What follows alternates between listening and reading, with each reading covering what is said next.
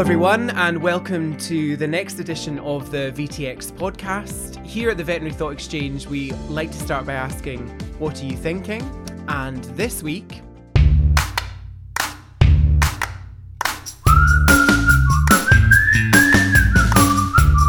We're going to be thinking and talking with Hayley Walters, who is an amazingly inspiring vet nurse.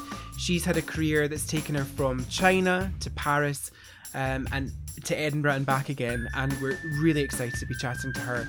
And also, in our clinical section today, we're going to be talking about animal welfare within the clinic and the role of pain scoring and how we can improve that.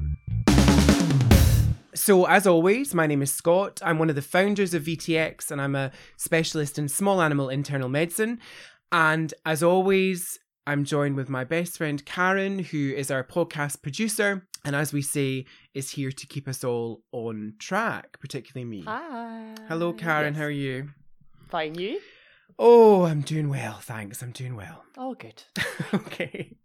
So, um, so hi Hayley. We're really honestly truly excited to have you here today. I have to um introduce you in the way that my husband would, um, which is um Dame Hayley Walters, the animals princess. So and I, it was really do you know that comes up every time you phone him? That's what comes up in his phone.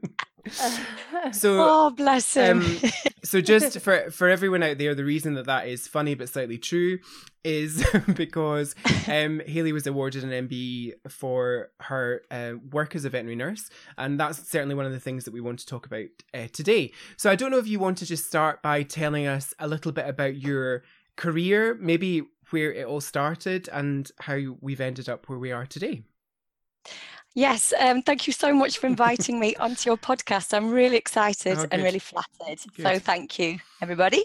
Um, yeah, I started veterinary nursing back in 1996. Oh wow! and I, I know I qualified in 1999, and I was the last of the Little Green Book veterinary nurses. For those of you out there that um, can remember the Little Green Book, um, after about 10 years in mixed animal practice in a lovely practice in Derbyshire in Buxton, um, I wanted to go a bit further afield, and I had recently split up with my long-term boyfriend, and I thought a new haircut won't do it, and I'm off to China. Oh, I'd um, Right. been I'd seen a tiny little advert in the Vet Nursing Times, the size of a postage stamp, and it said vet nurse volunteers needed um, to work with um, newly rescued bears in China.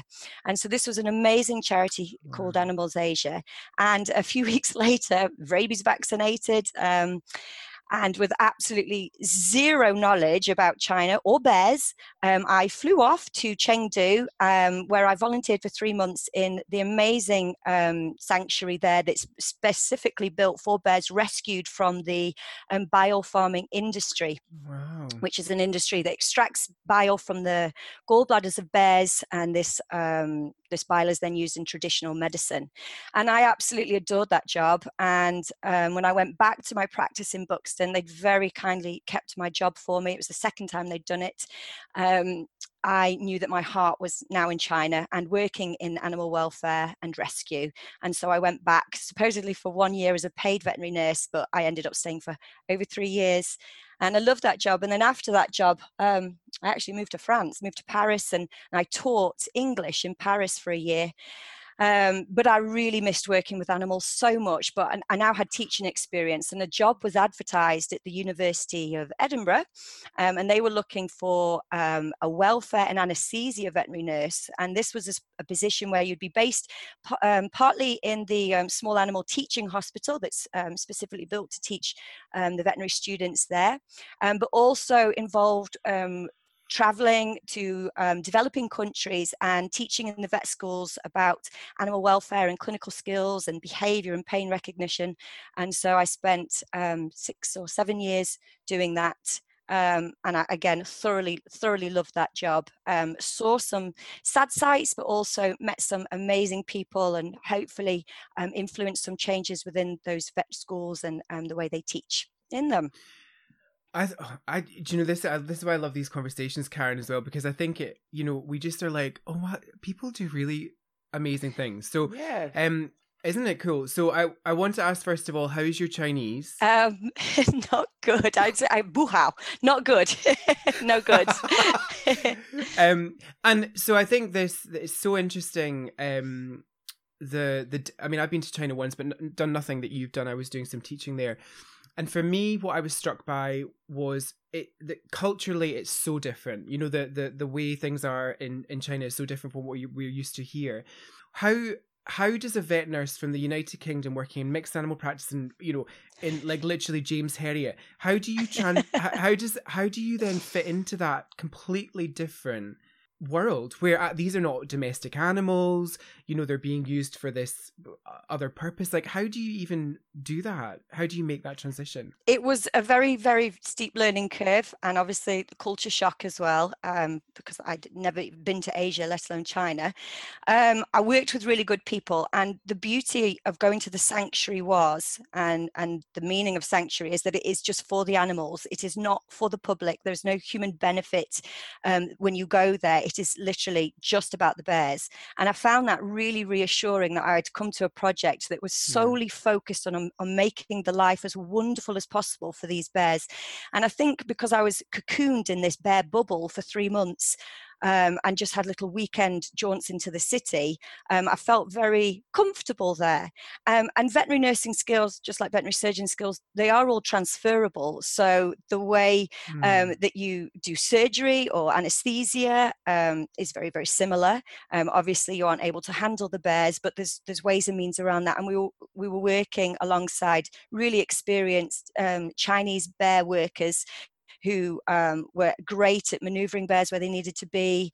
Um, and just a, a, really great team of, of vets and, and other nurses who had lots of experience and were so keen to pass on that experience so that we could improve in, in our skills of working with bears. And were you so these were you there mainly to deal with these bears' health problems? So were you work yes right? So they they literally were I suppose you were working in a type of of vet, traditional veterinary clinic, but just with bears instead and no owners. It was exactly exactly like that. We lived in um in the bear hospital, and we lived above the bear hospital, and below us was the bear operating theatre. So it's all the same. Everything is just so much bigger. So a mm. massive operating table, large animal anaesthetic machine. Um, the bears would be brought to the hospital, and instead of um, kennels, we had bear rooms, which the bear would be in inside a transport cage. And then when it needed to be anaesthetized, you would go in with your little little cup of honey or strawberry sauce and get the bear focused on that. And then the vet would um, walk in very quietly and with a, with a long jab stick with um, a syringe on the end, jab the bear into the shoulder. And then once you were extremely confident that the bear was anesthetized. Um, we would pull it out the cage, put it on massive scales to weigh it, haul it onto the table. It was so slick. The operation was so slick, and then place it on the table. And then that's when the vets and nurses would then do their job. Newly arrived bears all had full health checks to, to see what condition they were in, and the conditions they were in were often utterly heartbreaking and how they'd survived as long as they had was unbelievable. And then once the bears were rehabilitated into the beautiful semi-natural enclosures within the sanctuary um, they would then have three yearly health checks so that we could keep an eye on um, we would take bloods and look at their livers because they were very prone to um, liver tumors um, and so everything that you can do with cats and dogs you you also do to bears, but you just do it from a distance. but I was laughing because you were saying that you were talking about the, your little green book, which I presume was part of the kind of um, veterinary nurse qualification. You know, at that point, I would just like to say, Hayley, in, in 1996, Karen and I were still in second year at high school, so. yeah. I, I'm so old. but I, but it made me think like you know you said about transferable skills and i think that's really an interesting discussion generally for vets and nurses, you know, there's a lot of this discussion about what well, what else can we do apart from this, you know, working in you know small animal practice? Um but i i, I can't I, I was struggling to think what skills in that little green book are you going to like try like there's not a bit there's not a bear module in vet nurse. no there isn't. And do you know what? The most difficult thing in that little green book hmm. um was i had to have observed a normal kittening now, I don't think anyone, any vet nurse has ever observed Yeah. a normal kittening. We'd never be called in to see that. Yeah. Um, but yeah, there was certain, oh, there were so many things. Like I remember a new anaesthetic machine arriving, and we had we had to build it. Um, and I was like, yeah, don't remember getting any training on this. Uh, so many things like how to how to worm bears with drontal wormers, how you actually get those disgusting tasting tablets into almost 200 bears where they're not fighting because each of them wants the delicious treat it's wrapped up in, which was actually marshmallows. We would stuff them into marshmallows. Oh. But you have to make sure that you've weighed all the bears first and that you know um, which bear is identified so you, you're giving the right amount of pre-stuffed marshmallows to the right bear and you do it really quickly and all at the same time so fights don't break out again it was just a very slick operation That is so cute. Oh, that just makes me like, oh god.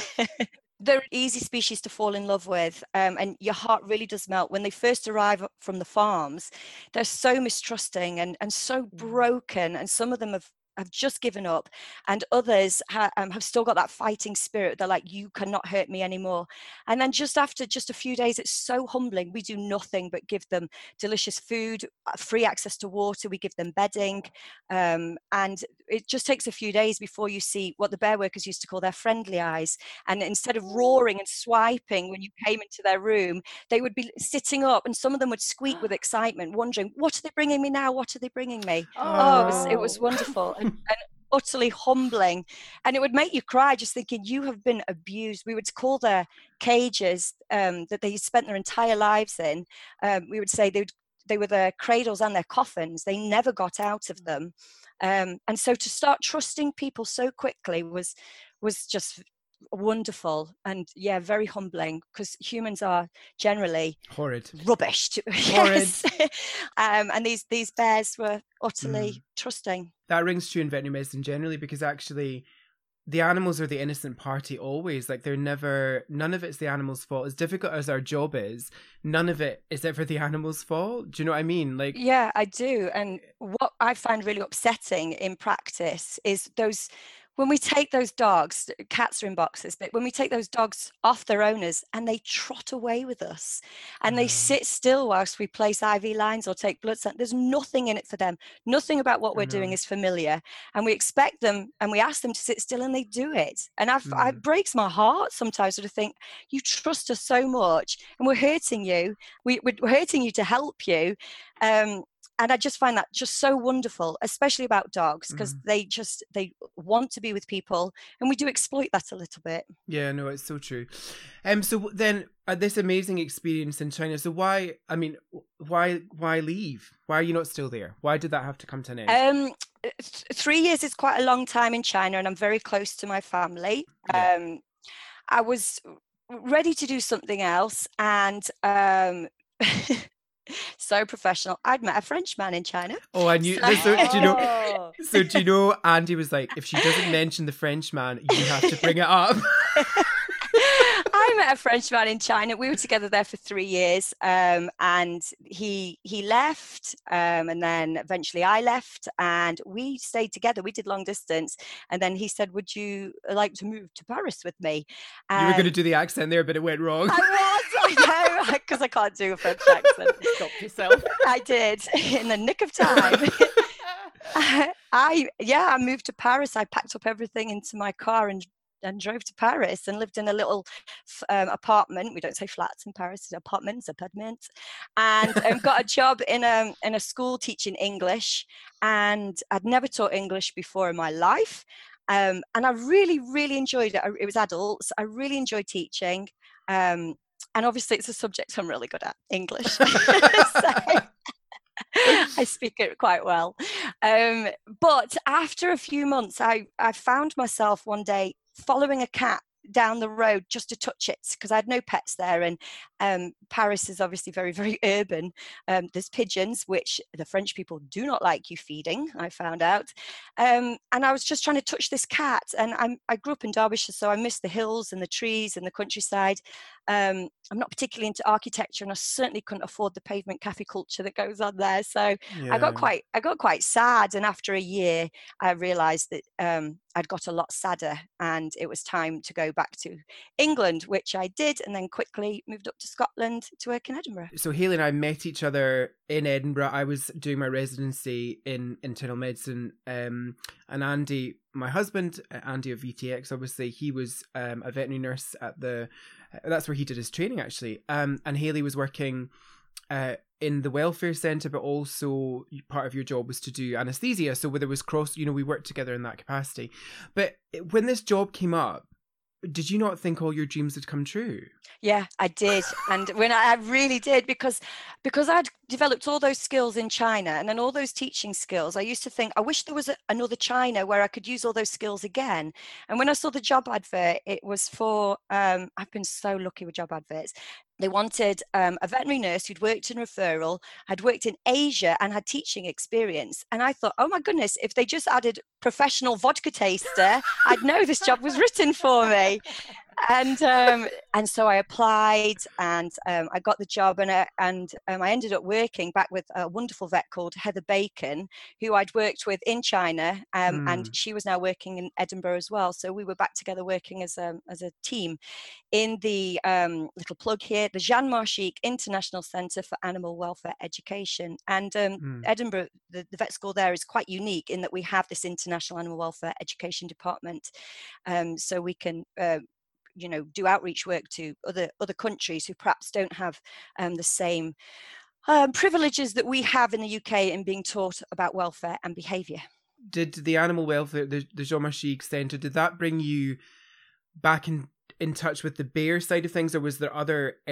Because uh, there's other the dog meat trade, am I right, and different things like that. Yeah. Yeah. Okay. Do you want yeah. to just tell us a bit about that? Yeah. So when I was working in China, I was primarily working with bears and also the illegal um, dog meat industry. Um, and then when I was working in Edinburgh, we were really focusing on teaching in vet schools um, okay. and and teaching lecturers because it's unsustainable to fly in and do a week or a fortnight's teaching to say third year vet students so it was teaching the teachers um, training the trainers. Um, and what is a little bit sad in some countries is that they still use live animals um, to teach clinical and surgical skills to the students. And so we've seen these animals and, and the way they're kept, and it, it's it's um, it's very sad. And these animals, so we saw a group of dogs, for example, that had um, oh, every two weeks they would have a different unnecessary procedure performed on them, like a lateral oh, wall resection, uh, a vocal cordectomy, a cystotomy, oh, um, oh, until finally um, they would have their legs broken and fixed. Oh no! Oh god! All for the students to practice, and the students, and there was no pain relief um, offered to these. Oh my god! And what was really sad is that one, this is how the students were being taught, and this was being instilled in them this was an acceptable way to treat animals and it gave animals um, different worth in that this is what you can do with what they, they, would call them the experiment animals and it was dogs rabbits and water buffalo sheep um, that this is what they're worth and a pet animal is worth more which which is not not correct at all. And secondly the students were extremely conflicted about using animals in this way, but they were offered absolutely no alternative to practice their clinical or their surgical skills. And so some of them um, really didn't want to, but they felt that they had to sacrifice these animals in order to be good vets in the future. Um, and we interviewed lots of them and yeah this is how they felt. So when we would teach in the the vet schools and not all vet schools in developing countries use live animals um, just some um, we would take in our models and our mannequins and um, teach them how to how to cut, how to suture, how to tie ligatures, how to take blood samples, how to place an IV cannula, um, all on models and mannequins, so that they had the skills and the dexterity in place, which is how we teach the UK students when it came to a live animal that was moving and breathing and bleeding. It is, it is, yeah, it's it's it's quite um, distressing to kind of hear some of that, I suppose, but. I, yeah, but then you've got to have that understanding that that obviously the the world is developing and progressing in different ways and and uh, you know and I, am sure that those vet students they will have they, they will they will still feel for those animals and still they um, did yeah it's not like they're yeah, it, it, sounds very callous, but it's not. You know, I mean, do you know I do. and when we um, the research was done using models and mannequins, which is exactly how you'd have been taught, Scott. Um, and yeah. what students found that had used live animals, they found, I think it was around 88% of them said that the models and mannequins were equivalent or superior to using a live animal. So when they were using live animals, you were they were often put into groups and the whole group would watch them. Um, and so that's extremely nerve wracking to cut a conscious cow, it had been lined, blocked with local anesthetic, cut cut a cow and then suture it for the first time with all your classmates watching you and we gave a lecture once on meeting international standards and using model, models and mannequins and the benefits to doing it and all the welfare reasons for for doing it for students as well as animals and um, one of the female students, she came down at the end and she said, Thank you, that was really interesting. So she said, I'm off to do my first practical on suturing a cow. And um, I, have I've never even held the instruments. And so we said, would you like to practice first? So she did, and she, she picked up the, um, the needle holders and the forceps, and she she I didn't know how to hold them. They were just grafts in her hands, and she had spent 30 minutes suturing one of our pads, um, and she improved drastically in those 30 minutes and she said okay thank you and i just mm. i'd like to think that that cow had a better experience just from yeah, 30 totally. minutes of her of her practicing yeah. first you need to have those skills that muscle memory that dexterity that ability to how to hold things in place before you then challenged um, with something as big as a live animal yeah, totally. um, facing you what what do you think uh, looking back on your time doing all of this amazing work what what do you think the biggest impact you've made on those students is if you had to choose one thing? I would think that it's about not breaking animals down to their biological values and recognizing that they are sentient, beings with feelings, uh, fears. They can experience happiness and fear and um, and pleasure, um, and just teaching them about behavior was incredibly important because they they'd never been taught about behavior. So they didn't recognize that animals will let us know if they need to go out to go to the toilet um, or that cowering in the back of a cage with your head hanging low and your abdomen tucked up means that you're painful. Those things that we might take for granted as knowing ourselves weren't taught and if you're not taught them then um, you can't possibly know them. If those people that stand in front of you and the teaching is often very didactic in those countries and there's no there's no debate or back and forth or questioning the lecturer um, if they don't teach it you then they, they don't learn it. So hopefully what i taught was that that sentience really matters and, and observing an animal's body language really matters. I mean yeah, yes i think amazing. What an amazing things to have done. Um i how does all of that get you a ticket to the palace I have. Well, obviously, well, I know why it does, but just tell us a bit about that. I worked in Edinburgh with an absolutely uh, brilliant vet who was extremely passionate about welfare and behaviour, and also anaesthesia and analgesia as well, um, called Rob Ward. Um, he's now he's at Cambridge, finishing yeah, his residency yeah. in Cambridge. Yeah, finishing his anaesthesia residency. I'm still in touch with him, and he was uh, is he's not dead a big believer in um, nominating people for awards he felt they deserved to get them recognized and feel appreciated in their job. And he, he had actually rec- um, nominated me for a few awards already. And so when the MBE um, came through, I just I couldn't believe it. And it was for services to um, animal welfare and veterinary education. Amazing. Um, amazing. Absolutely amazing. And I did a, a, Google search, and I don't think any other vet nurse no. had ever received that award. So whilst it was lovely and amazing amazing for me to receive an MBE. It was absolutely brilliant for my profession. Um, I, I, couldn't agree more, and that's that's amazing. Yeah, veterinary nurses are often um, the unsung heroes. I think not so much as they used to be, but I've been doing this for 22 years now. Um, and so to have that recognition was absolutely wonderful for the profession because even now, even now, when you go to say do car insurance and you go to that drop down menu on profession, veterinary nurse sometimes still isn't there.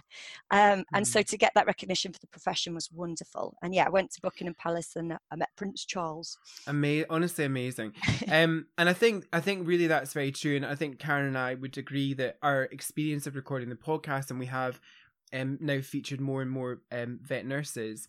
Vet nurses have um, a stronger and stronger voice, and also a stronger voice to say, um, really to empower them to do what they're trained to do. This is the thing. Like I think vet nurses need to be vet nurses and use their skills in the way that they they you know and should be allowed to use their skills. And I think that's what's so amazing about your little green book and your transferable skills is that if you I mean my god you've used them in the best way ever.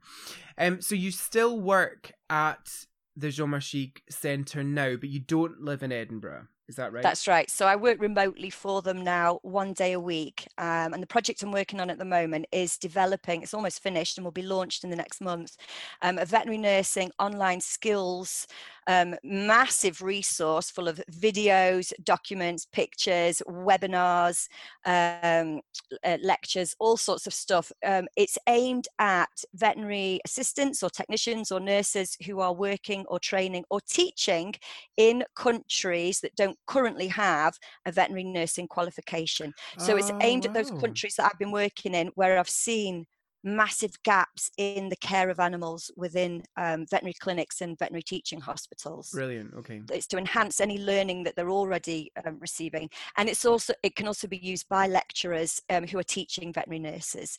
And so I know that in a lot of these countries they don't have anaesthetic machines, so uh, there's not a massive focus on using anaesthetic machines. Mm. I know that they don't have Bair Huggers or heat mats, so it's it's looking at what those countries have, understanding why the issues exist in those countries because there's lots and lots of reasons, and then working around those problems with what I know they have available to them. And do you still do? Do you still travel? Are you still traveling? I've done a tiny bit, but I had a baby a few years ago, a male baby.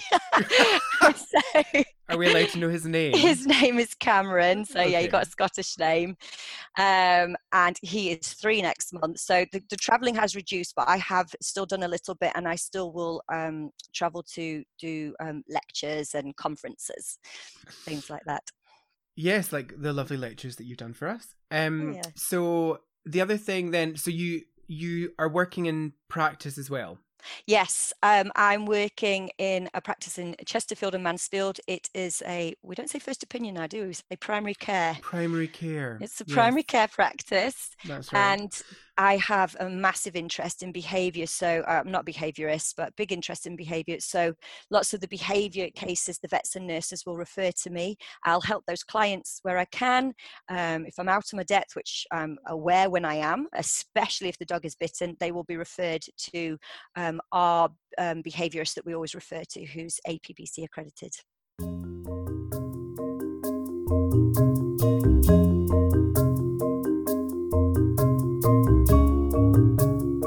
When we were talking about kind of what we wanted to discuss, um, we you mentioned kind of behaviour of patients within the clinic and particularly with a focus on pain scoring.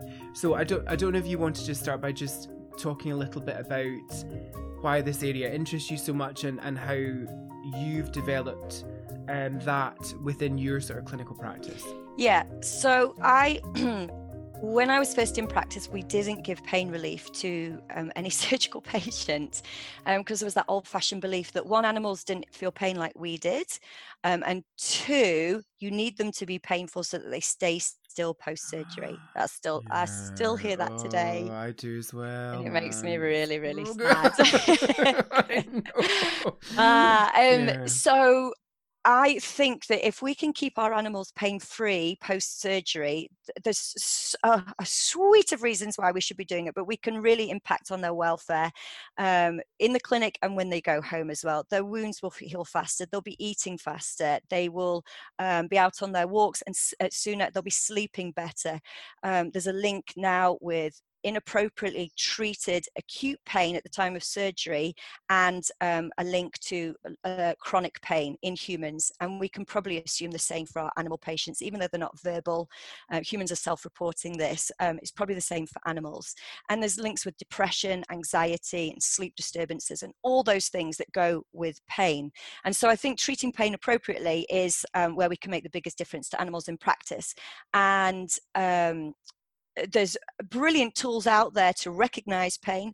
There are so many drugs available to us in the UK to treat pain. We have owners who are extremely dedicated and motivated to keep their animals happy, and yet we're still not quite getting it right. We're a lot better than we used to be. Yeah so much better. But um, what I would love to see is that every time a nurse or a vet um, TPRs a patient, temperature pulse, respiration, they pain score at the same time. Because pain scoring, use the short, using the short form of the Glasgow Composite Pain Scale, one available for dogs and cats, it takes less than a minute, um, and you can be doing you can half of it can be done just as you walk up to the cage, mm-hmm. and so there really is no excuse to not be doing it. My experience of pain scoring is um first of all people don't feel confident doing it mm-hmm. and second of all people that the, the number is generated and no one's got a clue what to do with that number. What's the difference yeah. between four and do you know what I mean? So yeah. someone says so so the nurse might be really good, for instance, and do okay. the pain score, and then they present the, the vet with a five or a whatever. Yeah. And the vet's like, Oh yeah, I mean nice one. do you know what I mean? Yeah, I do because it's actually I've got the form in front of me now. It doesn't actually say when to intervene. Yeah. Okay, so you um you have the form in front of you. You go through a series of one, two, three, four, six questions for the dog, mm-hmm. and mm. um, so for example, you just I'll do this quickly. If you look at the dog in its kennel, is it quiet? That scores a zero. If it's crying or whimpering, it's a one. If it's groaning, it's two. If it's screaming, it's three. Um, and then here's another example. Um, if the dog uh, if has a wound or painful area, so this is used post post operatively, um, you um, apply gentle pressure two inches around that op site. So some people call this the poke the wound test. Some people think it's controversial because it's like you're having to inflict pain to see if you've got pain, but I do think it's quite important. So if you palpate around that wound, if the dog does nothing, it's a zero. If it looks around, it's a one. If it flinches, two. Growls or guards, three. Snaps, four. Cries, five. Do you know what the cat one is actually much much simpler because um, if you get response from the cat, it's either does it respond or does it not respond. Anyway, so the six questions that you go through, you add up the score at the end. Now, the total score is out of 24. If the dog scores a six or higher, then you give pain relief. If there is one question that you may not do, which is put a lead on the dog and take it out of the kennel, um, when the dog rises or walks, is it normal? Zero. Is it lame? One. Is it slow or reluctant? Two. Is it stiff? Three. Refuses to move as four. If you don't do that section because the dog is not ambulatory, maybe it's had major spinal surgery, um, then the score, total score, is out of 20. And if it scores five or higher, then it needs pain relief. So the dog one is slightly more complicated. But what's really interesting about the dog one, and I always put this into my lectures because because I was so bad at scoring and recognizing pain in the past, what's included is if the dog is licking its wound, um, then that scores. That will score high depending on the intensity of the lick. And in the past, and still to this date, we just put buster collars on these dogs. And that is the equivalent of putting a cork up the bum of a dog with diarrhea. Okay, you're going to stop the diarrhea. You're going to stop the dog from licking licking its wound when you put a buster collar on, but you're not going to stop the pain. And I find it really sad that we still do this when this dog is communicating to us it's in pain, and then we mm. stop mm. it from from doing the only thing it can do to alleviate pain. That's really interesting, isn't it? Because of course we don't want the dog to lick the wound because that mm. might end up with the wound breaking down or whatever else. But yeah. the the bit that people are missing is what that actually means. That's so interesting. Yeah. So that's the point. They're just, and you know, we're I'm guilty of the, if I had a pound for every time I had a call when I worked out of hours for someone had spayed today licking their wound what's the intervention? Coming by a buster collar. Yeah yeah. but that's but that's the that's the dog licking wound coming by a buster collar. Yeah. No discussion about well actually do we need to think about adding in some other analgesic? You know you're absolutely right. So yeah that, checking for clipper rash. Exactly is that what's annoying it? Yeah. Exactly. So i think that the take home message from what you've just said there though is actually once you do there is a form and the yes. form can be duplicated and put on the front of every single kennel so it can. You, you know and and and so it's not it's just you really and then you've explained that to me now and i'm like oh yeah i mean i get that you know what i mean like it's not the it's not complex. You just have to follow the steps, right? It takes less than a minute. And what's Yeah. even more convenient than printing the form. So yes, have one in your in your printout for each um, and you know patient that's having surgery that day. Um, better still, laminate it, have it on every kennel so you can just wipe it off at the end of the day. Mhm. Then it's there. But even better than that, and I've asked this question to loads of nurses when you ask them, well, vets, what the three things you always have in your pocket in your scrubs? And it's scissors, pen, your mobile phone. So screenshot it, put it in your favorites in your photos. I've over five and a half thousand photos now. I've got to delete some. So I put it in my favorites. There's only 18 photos in there. Go to my favorites, find the photo. I can add up ones and twos. I can manage that. And then I, and then the score is there. You need to make sure that you you uh, know your patient before you do the surgery so that you understand that if that dog is now slow or reluctant to go out for its walk it wasn't like that before it's def- what's happened a scalpel has been has been near the animal um, i think it's painful. And then yeah so five out of 20 or five or more out of 20 give pain relief. Six out or more out of 24 give pain relief. And the same for the cat one. Five or more out of 20 it's very simple the cat one. Um, and there's even pictures on that one um, give more pain relief. The important thing as well scott is to remember that after 20 30 minutes of, of giving more analgesia you go back and you repain score that animal and check that it, it has actually worked that the analgesia was appropriate it was the right amount it was the right type. Mhm. um, and not just it's not just a tick box exercise. Pain scored it oh it's high oh there let's give it analgesia boom done no go back and repain score that's gold standard pain scoring and that's I think is important, but th- that's so important with lots of things we do. It's not always just about that one individual number. It's Mm. about trends. You know, it's it's when Yeah. people when we talk about doing a, a POCUS scan or doing I don't know checking a PCV or whatever, half Mm. the or doing a blood lactate. People come to me having a nervous breakdown about this one blood lactate value. So yeah, fair enough. But actually, it, it's much more important what that blood lac- lactate value is doing in half an hour after Yeah. this fluid bolus. And it's the Yeah. same thing here because yes, okay, so it's a seven now, but it's Yeah. actually more important that it's a, a three and a half an hour, right? Yes, exactly. Yeah. And the other thing um, that's important to remember that even if you score, say, them a four, so that wouldn't involve an analgesic intervention, but you know that animal and you, with your clinical experience, you feel that that animal is painful. Give give more pain relief because you've really nothing to lose, Mhm. um, and it's that's another great way of testing see if an animal was painful or not. Give pain relief, check it in half an hour. Does it look Mhm, better? mhm. Yes, I was right. Mhm. And what's lovely about pain scoring is it is extremely objective using the Glasgow one, which is validated. It's objective. And I liken it to when someone asks you to take a temperature, you take a temperature with your thermometer, you give the vet that reading. He can't say, I don't believe you. and so with, with or Yeah. she, the pain score, because some people, for whatever their reasons, Mhm. are often reluctant to give more pain relief and Mhm. so but so if you go with that number and say i scored a seven it really it can't be argued with No, and I, Um, and that that that's so you're so wise i mean but that is so true but that's really true like I, I i do think that we maybe there's a bit of a perception you know with vets particularly because they can be crap you know about you know well they can can't they and and you know maybe that pain score is a wee bit of an airy fairy thing but as Mm. you're saying it's not like it's a number on a page yes it's validated no and it's not it's not my opinion it's science it's science Exactly. It's, yeah, exactly. This is not. th- th- This is science. Yeah. Um. So I think you know you're absolutely right. What you said about knowing the animal before. This is a really interesting discussion. The more we have chats with nurses about different things, Mm. because these are the things that vets are not good at. okay I mean, maybe, maybe I, I I just think vets miss some of the subtleties of that sort of thing. You know, you ask the vet, well, what was it? What was the dog like before? And the vet just remembers admitting the dog, putting it in a kennel, and and and potentially isn't so aware of some of these subtle behaviors that are so helpful in then making that assessment afterwards.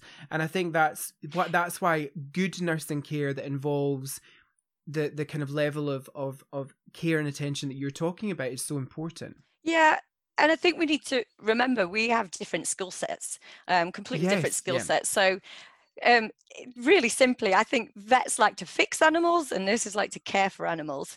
Um, and so, yeah, maybe we do, perhaps we do recognize more subtle signs and we're more tuned into that. But that's because yeah. that's our job to focus no, on exactly, the patient care. Right. And, you know, we're not looking at blood results particularly or x-rays or scans and trying to interpret them so the vet can't do everything which is why they um, have to rely on the nurses to notice these more subtle signs um, and so mm-hmm. when we mm-hmm. see behavioral changes we might spot it um, quicker because we spent time getting to know that patient.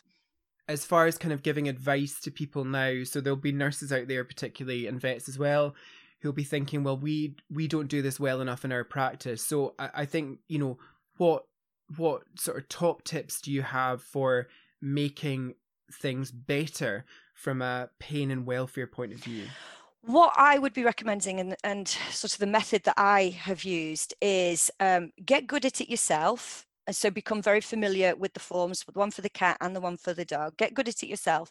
And then either start um, with a practice meeting where saying i would like to introduce using these. Um, obviously you need your head nurse and your practice manager on board and just say i really think we should be pain scoring all of these animals. Can we trial this?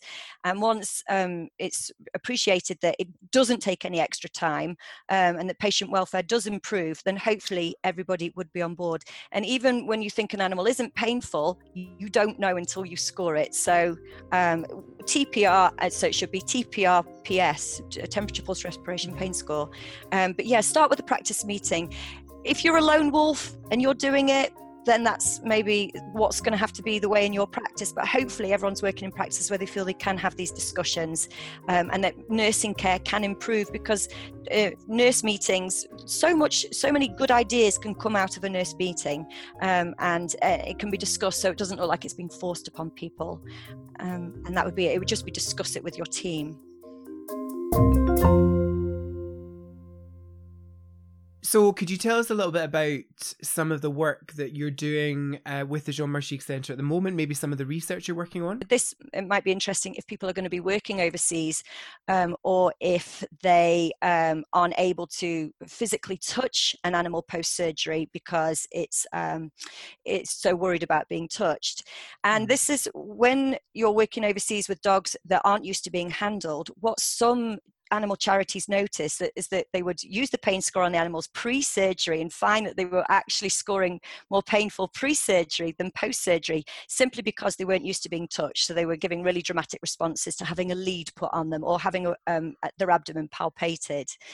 And so because street dogs the, the facial morphology of, of street dogs is pretty similar we don't have that you know borzoi to pug face going on or the up ears of an akita and the down ears of a bloodhound their faces are generally the same. We can use a lot of facial expressions to recognize pain um, in dogs as well. Mm-hmm, and mm-hmm. so um, there are the things that you can just be looking at as well this um, is, is there's some more research going into this, but if you go onto our Jeanne Marchig page, um, you'll be able to start seeing this research. And so we're looking at things like orbital tightening, so where the muscles around the eyes contract, uh, which and squeeze the eyes closed.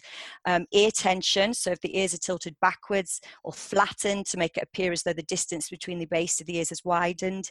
And then you can look for a tense mouth as well, um, uh, mm-hmm. uh, and things like that. And then there's the obvious tucked up abdomen and curved back, and then tense and rigid limbs. So if you've got an animal that's lying with its uh, legs straight out from it, and really because it doesn't put any pressure on its abdomen, that's something we can be looking at as well, as well as the attention to wound and vocalizing and a reluctance to move. But there's also that when they hang their head down, so head mm. lowering um, can also be a sign that the animal is extremely uncomfortable.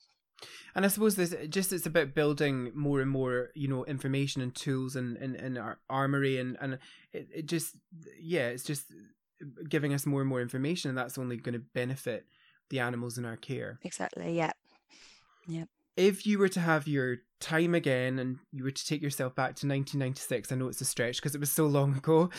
Um, would you would you do it again? Would you be a vet nurse again? In a heartbeat. Yeah, I've really thought about this, and there there is no other career that I would want to do. Um, and I would do it exactly the same way I've done it because I've had wonderful Mm. experiences and, and I've had amazing opportunities. Um, and so yeah, I've I've had a lovely life. Wow. If it all ended now, Okay. I I would be I would be okay. this is not an end of life interview. I mean, you are going.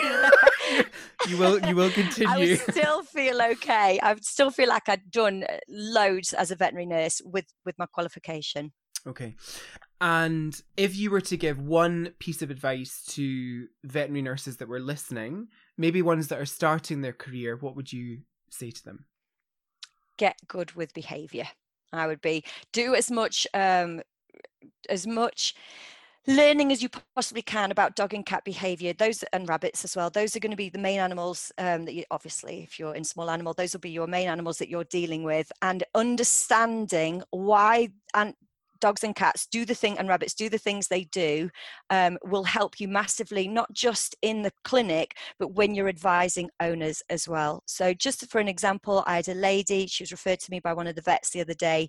She had a dog that um, had started growling every time they tried to move it out of the kitchen when they were feeding their toddler in the high chair and the dog was now um, snapping at them when they tried to move it out of the kitchen um, and there was talk of, of sending the dog to boot camp and I said that the dog doesn't need more training. It needs just a bit of unpicking to find out why it's behaving the way it does um, in that situation. And, and so, yeah, behavior, because we don't get taught it enough at college um, or university, vets included, Mm.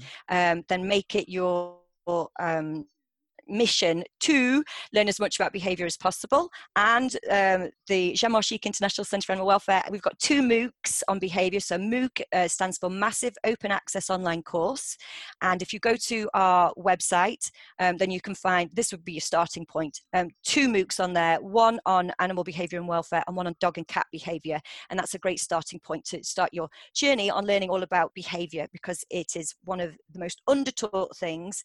And as I said earlier, we can't break animals down to their biological values. We have got to understand what's going on inside their head and why they're doing what they're doing, behaving why they are, um, so that we can help them much better.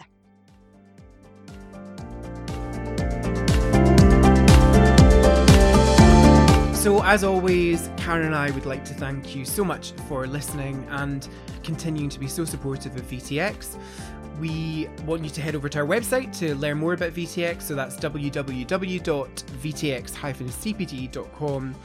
And we are always looking for a little like, follow, and share on our social media platforms. Thank you so much for listening, and we'll see you next week.